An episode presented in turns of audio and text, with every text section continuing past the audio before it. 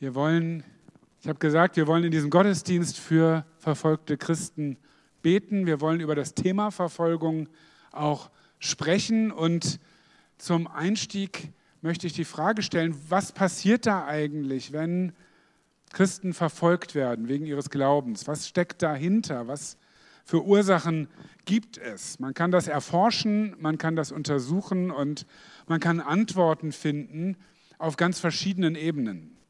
Man kann das politisch anschauen, man kann das ökonomisch anschauen, psychologisch, historisch, soziologisch und so weiter. Ethnische Unterschiede spielen oft eine Rolle.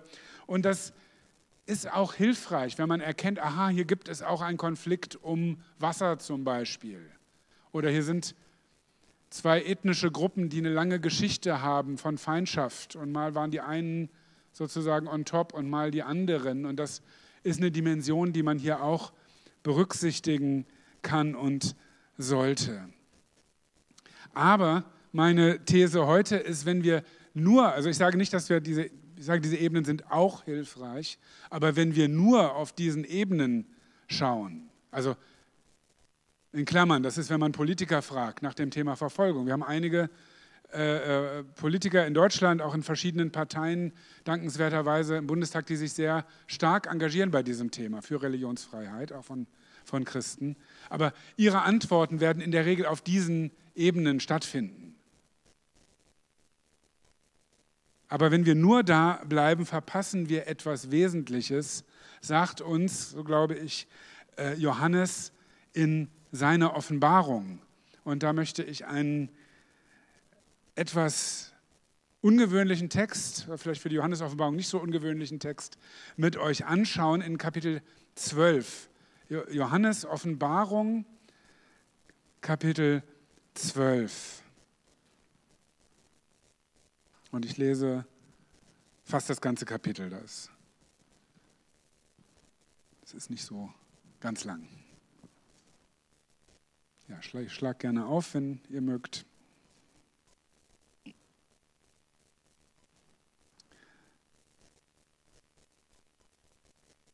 Johannes 12 und es zeigte sich ein gewaltiges Zeichen am Himmel. Eine Frau, die mit der Sonne bekleidet war und der Mond war unter ihren Füßen und auch auf ihrem Kopf war ein Siegeskranz mit zwölf Sternen. Sie war schwanger und schrie in ihren Wehen und stand kurz vor der Geburt. Und es erschien ein anderes Zeichen in der Himmelswelt, ein großer, feuerroter Drache, der sieben Köpfe und zehn Hörner hatte und auf seinen Köpfen sieben Kronen. Sein Schweif riss ein Drittel aller Sterne des Himmels mit sich fort und warf sie auf die Erde. Der Drache stellte sich vor die Frau, die kurz vor der Geburt stand, um das Kind im Augenblick der Geburt zu verschlingen. Da gebar sie einen Sohn. Dieser Junge hatte die Aufgabe, mit seinem eisernen Stab alle Nationen wie ein Hirte zu leiten. Da wurde ihr Kind hochgehoben, hin zu Gott und zu seinem Thron. Die Frau floh in die Wüste. Dort hatte sie einen Ort, den Gott für sie vorbereitet hatte, und sie wurde dort 1260 Tage lang ernährt. Dann erhob sich ein Krieg in der Himmelswelt. Michael und seine Himmelsengel kämpften gegen den Drachen. Und der Drache und seine Engel kämpften auch. Doch sie konnten nicht standhalten und es fand sich in der Himmelswelt kein Raum mehr für sie. So wurde der große Drache hinausgeworfen, die alte Schlange, die den Namen trägt, teuflischer Zerstörer, satanischer Ankläger. Er, der die gesamte bewohnte Welt in die Irre führt. Er wurde auf die Erde geworfen und seine Engel wurden mit ihm hinabgestürzt. Da hörte ich eine gewaltige Stimme aus dem Himmel. Sie sagte, jetzt hat unser Gott das Heil, die Macht und die Königsherrschaft übernommen. Und sein Messias hat seine Autorität ergriffen. Denn er ist hinausgeworfen worden. Er, der unsere Schwestern und Brüder beschuldigte. Er, der sie Tag und Nacht anklagte vor unserem Gott. Und sie haben ihn durch das Blut des Gotteslammes besiegt und durch das Wort, mit dem sie sich zu ihm bekannt haben. Und sie haben ihr Leben nicht bis zum Tod geliebt. Deshalb seid fröhlich, ihr Himmelswelten, und ihr, die ihr darin wohnt. Doch ihr, Erde und Meer, sollt wehklagen, denn der teuflische Zerstörer ist zu euch hinabgekommen, voll gewaltiger Wut. Und er weiß, dass seine Zeit abgelaufen ist. Als der Drache erkannte, dass er auf die Erde hinabgeworfen worden war, verfolgte er die Frau, die den Jungen geboren hatte. Da bekam die Frau die zwei Flügel des großen Adlers, um damit in die Wüste zu fliegen, zu ihrem Ort, wo sie dreieinhalb Jahre ernährt wird, weit weg vom Angesicht der Schlange. Doch die Schlange stieß aus ihrem Mund Wasser hinter der Frau her gewaltig wie ein Strom, um sie fortzuspülen. Doch die Erde kam der Frau zur Hilfe und öffnete ihren Mund und verschluckte Wasser, den Wasserstrom, den der Drache aus seinem Mund ausgestoßen hatte. Da entbrannte der Drache voller Zorn gegen die Frau und ging fort, um gegen die übrigen Menschen zu kämpfen, die zu ihren Nachkommen gehören, gegen die, die Gottes Gebote bewahren und die sich mit ihrem Lebenszeugnis ganz zu Jesus stellen. Amen. Okay, was ist hier los? Das ist, also wer Fantasy mag oder so, der hat sich vielleicht hier irgendwie äh, drin wiedergefunden. Es ist erstmal eine sehr seltsame Geschichte, die da erzählt wird, ganz ohne Zweifel. Was aber dahinter steckt, ist ja nicht einfach irgendeine wilde Story mit Drachen und so mit sieben Köpfen, sondern Johannes, das ist der Jünger Johannes, der dann hier im Exil ist im hohen Alter, er bekommt eine Vision von der himmlischen Welt. Wir nennen das ganze Buch Offenbarung. Das heißt, da wird etwas aufgedeckt, was zuvor verborgen war. Normalerweise sehen wir das, was vor Augen sind, also da gibt es soziokulturelle Umstände und deswegen gibt es dann Konflikt zwischen zwei religiösen Gruppen. Johannes bekommt einen Blick hinter die Kulissen, hinter den Vorhang. Auch kein, nicht das ganze Bild, aber immer mal wieder wird für ihn der Vorhang gelüftet und er sieht so ein bisschen, was sich da hinten abspielt. Er bekommt einen Blick auf die Kräfte und Mächte, die unser Leben prägen, auch wenn uns das gar nicht bewusst ist. Also das ist grundsätzlich wichtig, wenn wir Offenbarung lesen. Das ist das, was hier passiert. Und diese Vision ist eigentlich zu groß für uns. Zu groß merken wir oft für Johannes. Und er ringt dann um Worte. Und äh, er hat eine Beschreibung, die dann aufgeladen ist mit Bildern und Symbolen, die sich dann auch abwechseln. Oder dann ändert sich das Bild auf einmal, so wie so ein Traum. Ja, du bist, du fliegst und plötzlich bist du aber im Wasser äh, und so weiter. Also so ändern sich die Bilder. Und es ist nicht immer leicht zu entschlüsseln. Und ich gehe jetzt auch nicht in alle Details hier rein, aber grundsätzlich und was für unser Thema wichtig ist, wir haben hier drei Personen in der Geschichte. Das habt ihr vielleicht mitgekriegt. Im Wesentlichen drei, da sind dann noch mehr. Das erste ist die Frau, dann ist da der Sohn und dann ist da der Drache. Ich.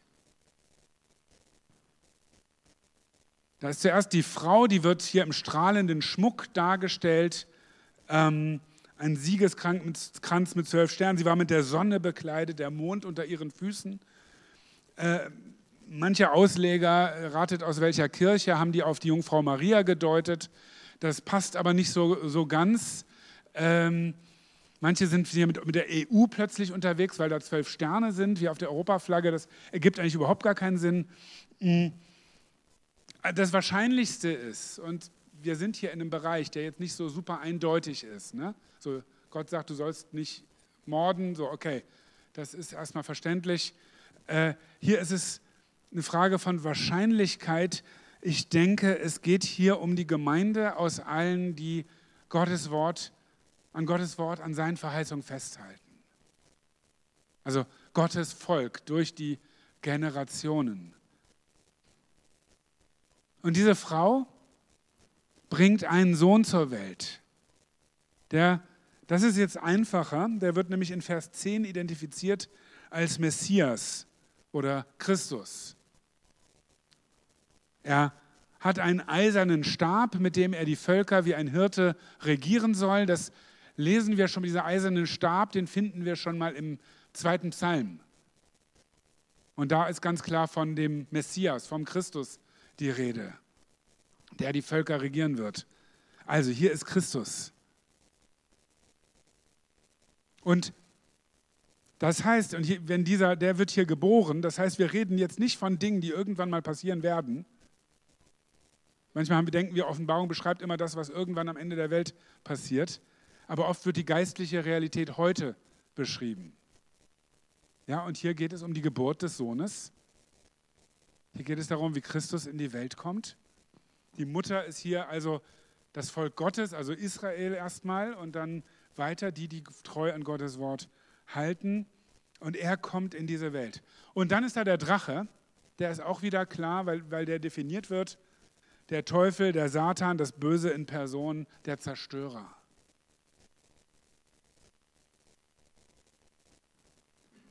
Und es ist wichtig, dass wir diesen Drachen auch wahrnehmen. Wir sind dann manchmal schnell, je nachdem, wie du, wie du so geprägt bist, sagen manche dann ganz schnell, naja, wir müssen ja nicht alles dem Teufel in die Schuhe schieben und irgendwie du stößt dir den Fuß und die Ampel ist rot und dann sagst du, der Teufel will mich daran hindern, in die Kirche zu gehen oder so. Ähm, kann sein. Äh, also manch, manchmal gibt es da Übertreibungen und das, die Gegenreaktion ist dann, dass wir dann das ganz wegschieben und verpassen und nicht mehr wahrnehmen, was da wirklich passiert. Und es ist wichtig, wenn wir einen Konflikt haben in einer Beziehung, dass wir merken, okay, ja, da gibt es die Ebene, wir haben uns falsch verstanden oder der andere ist halt wirklich doof. Aber dahinter steckt, dahinter steckt jemand, der Beziehung zerstören will. Und es ist wichtig, dass wir, ne, Paulus sagt, wir kämpfen nicht gegen Fleisch und Blut. Es ist wichtig, dass wir das wahrnehmen. Wir stoßen nicht nur an unsere eigenen Grenzen oder an die Umstände, sondern es gibt eine Macht, die uns zerstören will. Uns als Einzelne, aber auch uns als Gemeinde. Und wenn wir das nicht sehen, sind wir oft naiv in Situationen. Okay, jetzt geht es hier um Geburt, um Kampf, um Verfolgung, um Sieg. Was äh, passiert hier? Worum geht es? Die es kommt jetzt noch eine, eine vierte Personengruppe dazu, das sind die Nachkommen der Frau am Ende. Ja, habt ihr mitgekriegt? Der Drache wendet sich dann die, den, gegen die übrigen Menschen zu kämpfen, die zu ihren Nachkommen gehören. Das sind also diejenigen, die an Christus glauben. Die werden vom Drachen verfolgt. Und das ist das, was heute jeden Tag geschieht. Da werden in Indien, in Manipur Dörfer niedergebrannt, weil sich dort Menschen zu Jesus bekennen. Da sitzen in Nordkorea Zehntausend, Zehntausende von Gläubigen in Arbeitslagern und werden bestraft, wenn sie nur zum Himmel schauen, wird berichtet von Überlebenden. In Eritrea werden Menschen einfach, weil sie sich zu Jesus bekennen, und sie zum Beten getroffen haben, über Jahre und Jahrzehnte eingesperrt. Wir werden nachher mehr davon hören. In Pakistan werden Christen immer wieder unter fadenscheinigen Begründungen angeklagt wegen angeblicher Blasphemie. Dann heißt es, derjenige hat Dinge geschrieben und den Propheten beleidigt und man kann vor Gericht nachweisen, der kann gar nicht schreiben äh, und es nützt trotzdem nichts. Und wenn der Richter ihn freispricht, muss der Richter um sein eigenes Leben fürchten. Ja, in China war von einer Öffnung über, die letzten, über einige Jahre die Rede.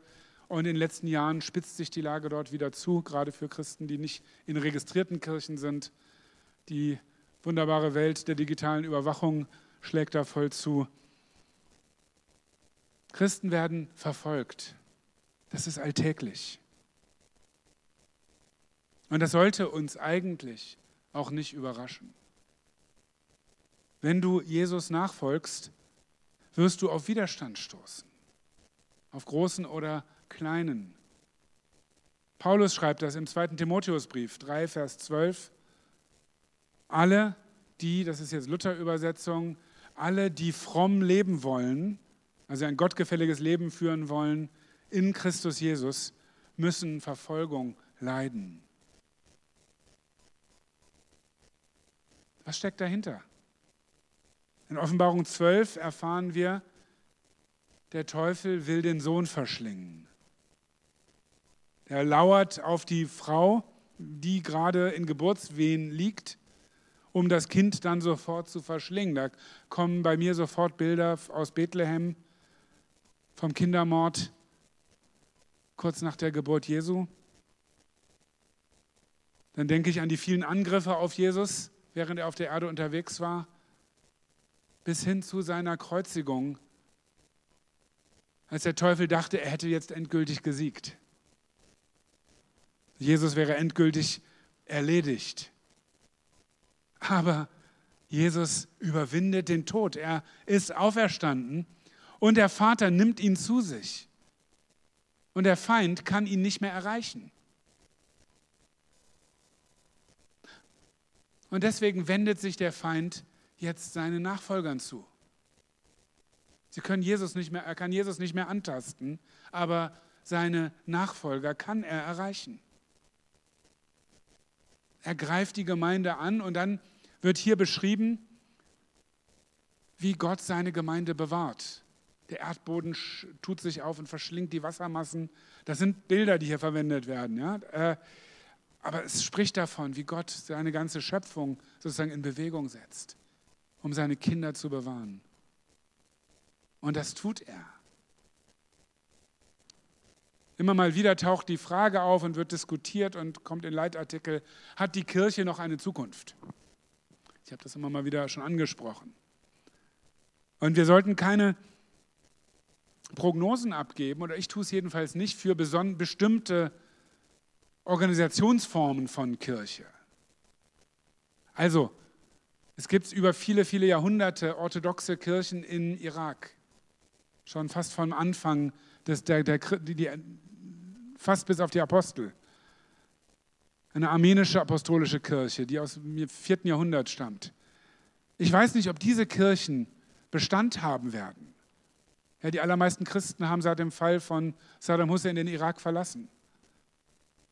Es kann sein, dass diese historische Form von Kirche untergeht. Ich weiß nicht, wie lange die Ansgar Kirche Marburg bestehen wird. Wir haben keine Offenbarung dafür, dass diese Form von Gemeinde ewig bestehen wird. Aber Jesus sagt, ich werde meine Gemeinde bauen, wo immer die sich dann trifft und wie immer die sich dann nennt. Steht hier den Unterschied. Ich werde meine Gemeinde bauen und die Pforten der Hölle werden sie nicht überwinden. Also hat die Kirche Zukunft, wenn du jetzt fragst, hat der Kirchensteuereinzug Zukunft und das Parochialsystem oder Freikirchen in ihrer äh, überlieferten Form oder, oder, oder, oder.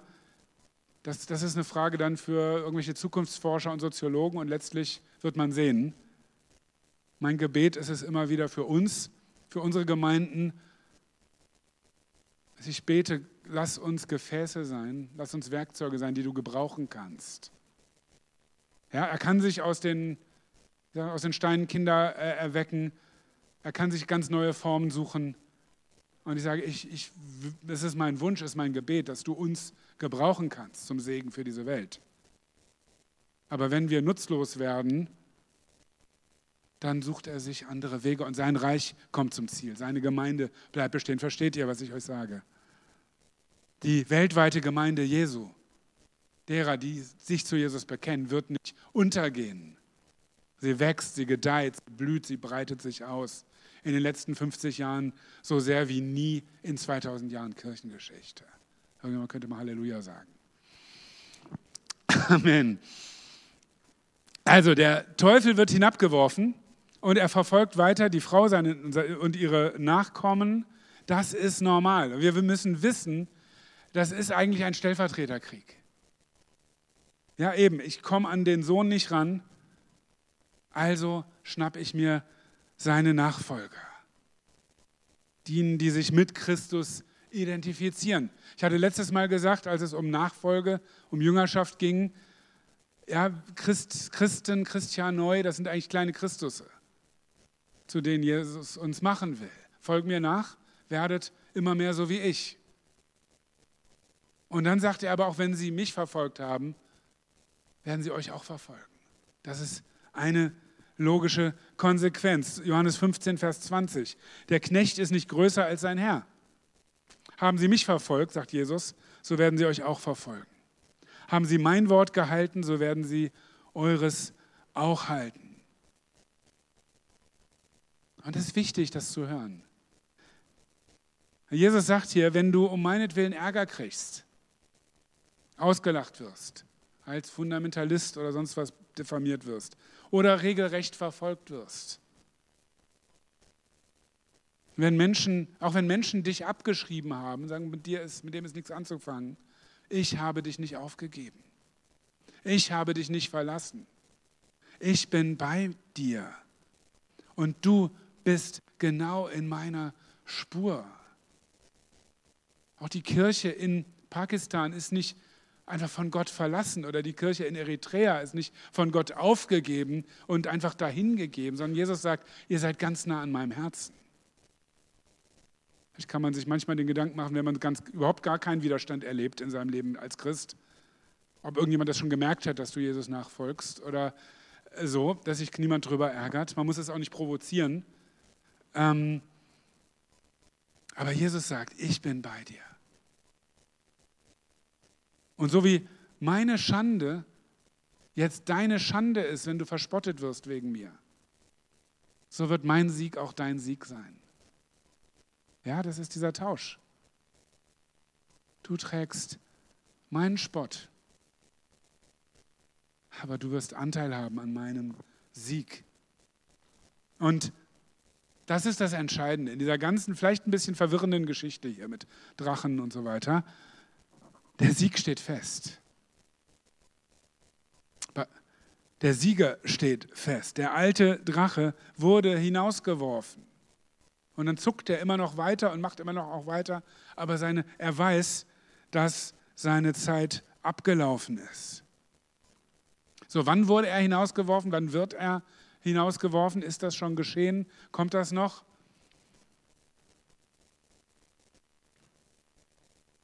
Nun, in Vers 5 heißt es, dass Gott das Kind zu sich holt. Ja, es wird geboren Und dann heißt es, da wurde ihr Kind hochgehoben hin zu Gott und zu seinem Thron. Welches Ereignis wird hier beschrieben? Himmelfahrt, Himmelfahrt. Nicht die Wiederkunft irgendwann am Ende der Zeit, sondern Jesus wird aufgehoben und zu seinem Vater äh, genommen. Und das Zweite ist, hier findet dieser Krieg in der Himmelswelt statt, kosmischer Krieg zwischen äh, Satan und seinem Gefolge und dem Erzengel Michael und den Engeln. Und da wird Satan besiegt. Wie kommt dieser Sieg zustande? Was ist die entscheidende Waffe, mit der dieser Sieg errungen wird? Wo es dann heißt, er wurde hinausgeworfen. Er wird hinausgeworfen von wem? Das ist wohl Gott, der hier der Urheber ist. Und Vers 11 heißt es dann, sie haben ihn durch das, sie haben ihn besiegt. Durch was? Durch das Blut des Lammes. Also durch den Tod von Jesus am Kreuz. Das ist der Ort, wo der Sieg stattfindet. Jesus ist der Sieger über Hölle, Tod und Teufel. Fällt mir ein altes Lied ein. Durch, durch seinen Tod am Kreuz durch seine Auferstehung. Da hat er den Sieg errungen. Da hat er den Verkläger der Brüder besiegt, den, der uns ständig unsere Sünde, unsere Unzulänglichkeit, unsere Grenzen vor die Nase hält. Um uns, der, der Teufel macht das, der zeigt dir deine Sünde, um dich fertig zu machen. Ja, um zu sagen, ja, du bist ja sowieso nicht gut, du kannst sowieso bei Gott nicht landen. Du hast sowieso keine Chance. Der Heilige Geist zeigt dir auch deine Schuld, aber er macht es, um dich auf einen guten Weg zu bringen. So wie ein Arzt eine Diagnose stellt, nicht um zu sagen, du bist sowieso des Todes, sondern damit du eine Therapie anfängst. So zeigt der Heilige Geist dir deine Schuld, damit du zur Umkehr kommst. Da steht dir ein wesentlicher Unterschied. Und für die, die zu Christus gehören, die in Christus sind, sagt Paulus, gibt es keine Verdammnis mehr. Gibt es keine Verurteilung mehr. Auch wenn Menschen dich anklagen, wenn Menschen dich verurteilen, wenn du deine Schuld, wenn du dein Versagen Jesus bringst, spricht er dich frei. So, und hier werden die Machtverhältnisse jetzt umgedreht. Der Teufel, der Drache, weiß, dass er verloren hat. Denn der teuflische Zerstörer ist zu euch hinabgekommen, voll gewaltiger Wut, und er weiß, dass seine Zeit abgelaufen ist. Also er tritt immer noch furchteinflößend auf, aber er weiß, seine Zeit ist abgelaufen, die Uhr läuft. Er hat verloren. Anfang der 1980er Jahre haben Christen angefangen, für den Fall des eisernen Vorhangs, für Freiheit für Osteuropa zu beten. Und sie wurden ausgelacht. Ja, das mächtige kommunistische System. Wie soll das jemals ins Wanken kommen? Waffenstarren mit Atomraketen. Zehn Jahre später hat niemand mehr über diese Beter gelacht. Plötzlich diese, dieser Teil der Welt in die Freiheit kam. Und wenn heute Mächte sich erheben, von, die dir Angst machen, vor denen du eingeschüchtert bist, wo du denkst, die sind unbesiegbar, dann denke daran, dass Jesus der Sieger ist. Bei Martin Luther singen wir, ein Wörtlein kann ihn fällen, den Feind. Ja? Der Teufel in seinen, all seiner Gewalt ist eigentlich ohnmächtig. Und Jesus in all seiner Schwachheit ist der strahlende Sieger. Da, wo da, wo Christen stark sein wollten aus ihrer eigenen Kraft, vielleicht sogar zu Waffen gegriffen haben oder zu einer aggressiven Rhetorik ins Feld gezogen sind gegen die Feinde Gottes, das waren die schlimmsten Zeiten, wo Kirche sich mit Macht irgendwie eingelassen hat, mit Gewalt. Und da, wo die Kirche in seiner Schwachheit unterwegs ist, da war sie immer am stärksten. Diese Woche war der 9. November, nach dem 9. November 1989, als die Mauer gefallen ist, ohne dass ein, ja, eine Diktatur überwunden wurde, ohne dass ein Schuss abgefeuert wurde. Sagte hinterher, wie hieß er, Hartmut Sindermann, Mitglied im Politbüro in der DDR. Wir waren auf alles vorbereitet. Wir haben mit allem gerechnet. Wir waren für alles bereit nur nicht für Kerzen und Gebete. Die Panzer standen buchstäblich in den Seitenstraßen in Dresden, waren bereit loszuschlagen. Und ich kann es nur, so, man kann dann wieder politisch diskutieren, was ist da passiert, Gorbatschow und so, aber ich denke, der Engel des Herrn stand dazwischen. Jesus sagt, selig sind die Sanftmütigen. Sie werden das Erdreich besitzen. Also, Jesus ist Sieger, wir haben Anteil an seinem Sieg, noch dauert der Kampf an. Und das sehen wir überall auf der Welt und vielleicht erleben wir es auch bei uns selbst, in uns selbst. Und dazu zwei Gedanken noch hier aus, unserem, aus unserer Geschichte. Das erste ist, Gott greift hier ein. Johannes beschreibt das. Gott bereitet der Frau einen Platz in der Wüste, ihr fliegen ihr wachsen Adel, Adlerflügel, dass sie davonfliegt. Er sendet seine Engel in den Kampf. Die Erde schluckt den Wasserstrom. Also in jeder Situation ist er da und er ist aktiv. Damit dürfen wir rechnen. Das heißt andererseits nicht, dass in jeder Situation immer eine wunderbare Bewahrung passiert. Das gehört zur Wahrheit dazu. Jesus wurde gekreuzigt. Jakobus wurde enthauptet und später wohl auch Paulus.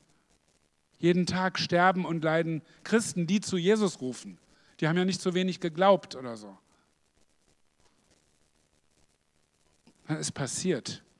Aber das andere stimmt auch. Jeden Tag erleben Christen mitten im Leid, dass Jesus da ist. Dass er sie trägt, dass er sie festhält.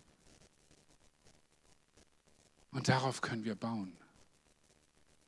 Und lass uns das ja, uns nicht selber sagen, naja, das wird schon nicht so schlimm, sondern das ist das Zeugnis von Geschwistern, die Verfolgung erleben. Manche haben gesagt, wer war das? Äh, Richard Wurmbrand, glaube ich, aus Rumänien. Als er dann im Westen war, sagte er, ja, es ist hier, finde ich es viel schwieriger, als Christ zu leben, als im kommunistischen Rumänien. Das zweite ist, die Angegriffenen werden hier beschrieben am Schluss, äh, Vers, äh, was ist das, 17, 8, 17. Die, die Gottes Gebote bewahren und die sich mit ihrem Lebenszeugnis ganz zu Jesus stellen. Das sind die, die unter der Verheißung sind. Das sind die, zu denen sich Jesus auch stellt. Und das ist die Herausforderung für uns, richten wir uns nach ihm.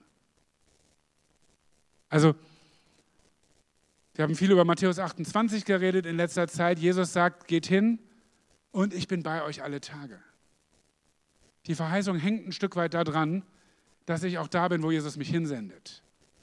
Also ich sage, ich gehe aber lieber woanders hin, dann ist Gott in seiner Gnade immer noch da und fängt, fängt mich wieder ein.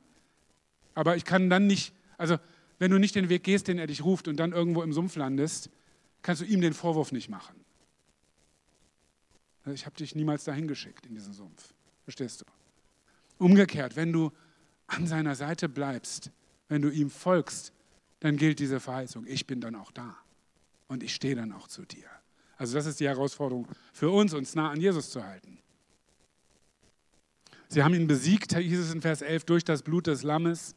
Das heißt, wir vertrauen nicht auf unsere Gerechtigkeit, auf das wir, dass wir es alles richtig machen, sondern auf das, was Jesus getan hat.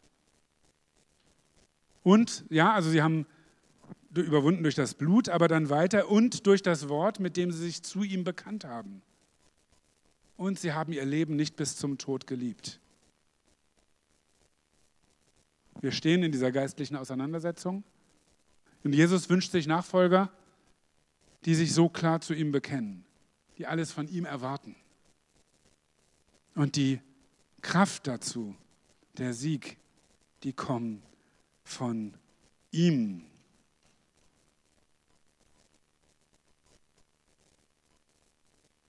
Und sie haben ihn durch das Blut des Gotteslammes besiegt und durch das Wort, mit dem sie sich zu ihm bekannt haben.